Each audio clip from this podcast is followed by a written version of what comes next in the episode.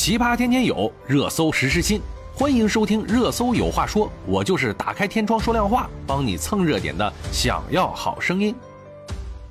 每天我们都会看到新闻里说，新冠疫情确诊了多少阳性，治愈了多少数量。但是有人会关注他们治愈后的生活吗？也许你也会恐惧和他们进行接触吧。这不，就有记者对阳性治愈者进行了深度的采访。首先呢，采访的一位治愈者，他的名字叫做张雨欣。新冠肺炎治愈以后啊，他回到了家里，发现房间里残留着被彻底清洗过的痕迹，瓷砖、地面上面已经覆盖着白白的消毒水凝结成的泡沫，烤瓷鞋柜的表面呢也已经泛黄了，厨房灶台上有一大片的水渍，冰箱里的食物、餐桌上的陈设。卧室里的被褥都已经被处理掉了。今年四月，她被确诊以后啊，她的老公、婆婆以及七个月大的宝宝也都相继确诊。张雨欣带着孩子住进了医院，转阴以后啊，因为租住地所属社区拒绝让她回家，一家人啊被迫在酒店继续隔离了七天。但是驱逐还远没有结束，小区被封控了半个多月。居民的生活秩序受到了极大的干扰，他们将怒火啊都对准了在这里租住的张雨欣一家四口。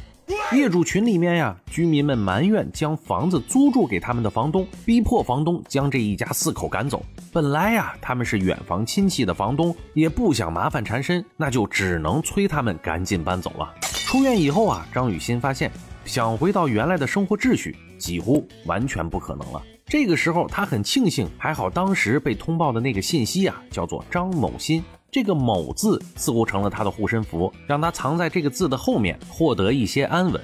不过，这张护身符也仅对本不认识他的人有效，对认识他的人来说，那他就是那个得过新冠肺炎的张雨欣。我太难了。有几个朋友给他发来微信说，半年内最好我们就不要见面了吧？听说这个病复阳率还是挺高的。收到这样的信息，张雨欣气愤又伤心。我是真的把她们当成很好的闺蜜来对待的，为什么要在我最痛苦、最艰难的时候往我的伤口上撒盐呢？张雨欣也是气愤的不得了。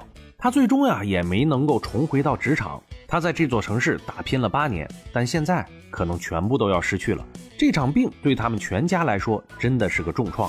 患上新冠肺炎，直接或者间接失去工作的不止张雨欣一个人。知名博主我是小妖怪在网络上发布视频，讲述自己因为得了新冠肺炎而被所就职的教育机构辞退的遭遇。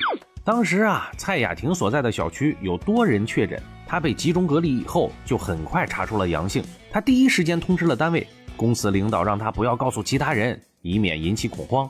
但跟他密切接触过的同事都收到了来电通知，很快全公司几千人都得知了这个消息。这些人啊就开始在背后议论纷纷了。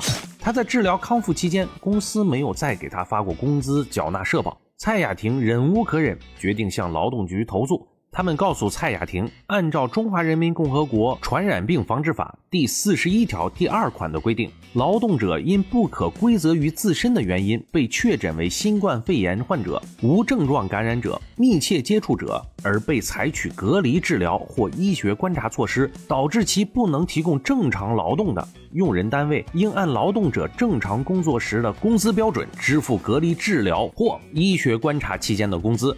直到投诉过后啊，公司才联系蔡雅婷补齐了之前拖欠的工资和社保。蔡雅婷说，康复以后，她选择了辞职。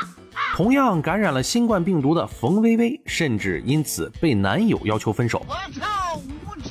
冯薇薇是今年三月感染的，接到确诊电话以后啊，她偷偷跑到浴室，捂着嘴哭了很久。第二天给男友打电话前，冯薇薇的父母再三提醒她，不要告诉男友她阳性的事情。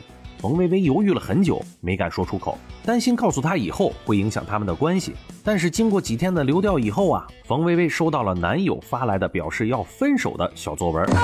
她呢，简单回了四个字：分就分呗。如果没有分手，他们现在可能已经领证了。冯薇薇说：“当时我很乐观，觉得我在城市最多四月封一下，五月份就可以出来了，我们就可以在五月二十号去领结婚证了。”他跟我提出分手的时候啊，我才意识到，原来疫情改变了我整个的生命轨迹。一个帖子上有人发问：大家能接受一个各方面都还可以，但是得过新冠又治好了的对象吗？下面有网友回复说：“找个健康的不行吗？”冯薇薇又听人说得过新冠可能会影响生育，她咨询了一些病友，又查阅了一些资料，没有得到明确的解答。